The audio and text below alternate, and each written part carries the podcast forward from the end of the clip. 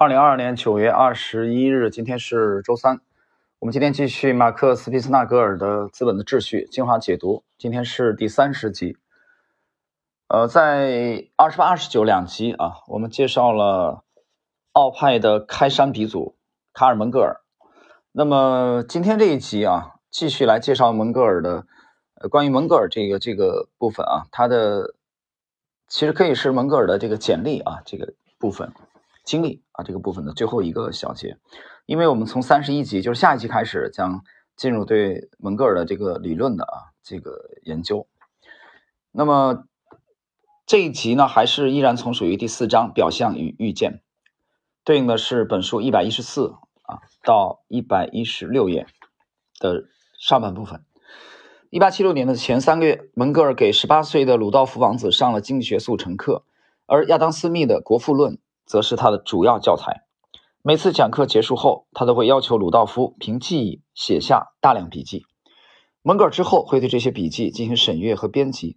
正式的私人课程结束后，蒙格尔和鲁道夫一起在欧洲旅行了两年，其中一些对话将改变历史的进程。蒙格尔试图反驳普鲁士大学在全世界掀起的破坏性思潮，然而这场战斗是徒劳的。蒙格尔也因此变得十分悲观。正如米塞斯对这位奥地利学派创始人所说的那样，他预见到欧洲大国正在推行的政策将导致可怕的战争，而这场战争将以彻底的革命、欧洲文化的消失以及各国人民繁荣的毁灭而告终。这种悲观的预感也传到了鲁道夫那里，最终导致一场全球性的悲剧——梅耶林惨案。1889年1月30日的早晨，30岁已婚的鲁道夫和他17岁的情人玛丽·亚历山德林。冯维特斯拉的尸体在维也纳森林里的梅耶林列底被发现。啊，这个列是打猎的猎啊，底是官邸的邸。随着王储的去世，哈布斯堡王朝的直系王位继承被打破。弗朗茨约瑟夫的弟弟卡尔路德维希也是如此，他很快就放弃了王位，不久之后又死于伤寒。妻子弗朗茨费迪南德大公成了王位的继承人。权力的过渡。打破了帝国内部的平衡，导致奥地利和匈牙利之间的不稳定局势进一步升级。一九一四年六月，塞尔维亚民族主义者在萨拉斯热窝刺杀了弗朗茨·费迪南德和他的妻子索菲。听了一下啊，这个被呃历史学界一致的认为是这个开启一战的导火索。我们继续，在回忆录中，米塞斯。针对鲁道夫之死，从一个令人吃惊的视角进行了解读。蒙格尔这位学生自杀的原因不在于爱情，而在于未来的经济状况。他选择了自己的生活，是因为他对自己的帝国和欧洲的文明未来感到绝望，而不是因为一个女人。这个年轻的女孩自己就有死亡的冲动，而鲁道夫把她带到了死神面前。他不是为了她而自杀的。前一个他是男他啊，后一个他是女他。米塞斯指出，对于鲁道夫来说，他所遇见的一切导致了绝望和沮丧。在四十八岁的时候，蒙格尔刚刚度过人生的前半夜，他所遇见的无非是自己的特洛伊注定要灭亡。这种悲观情绪吞噬了所有目光敏锐的奥地利人。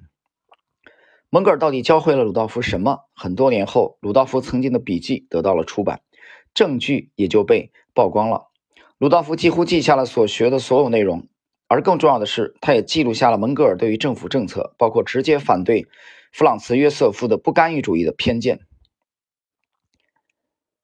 与此同时，作为皇家教师的蒙格尔已经给弗朗茨约瑟夫留下了深刻的印象。他任命蒙格尔为维也纳大学政法系主任，啊，距离首相就更近了一步。（括号）尽管王子的死使一切可能性都化为泡影。即便如此，蒙格尔还是享受着高薪教授的生活，直到他突然在1903年选择退休，时年63岁。他选择回到他曾经进行创作，并且能经常与学生为伴的图书馆。虽然他表面声称因为某种疾病而退休，但他离开的真正原因可能在于其退休前一年半出生的私生子卡尔·蒙格尔。从未正式结过婚，但与卡尔的母亲赫尔曼·安德曼有普通法婚姻。在创作的闲暇时间，门格尔花了大量精力来彻底、系统的修改经济学原理。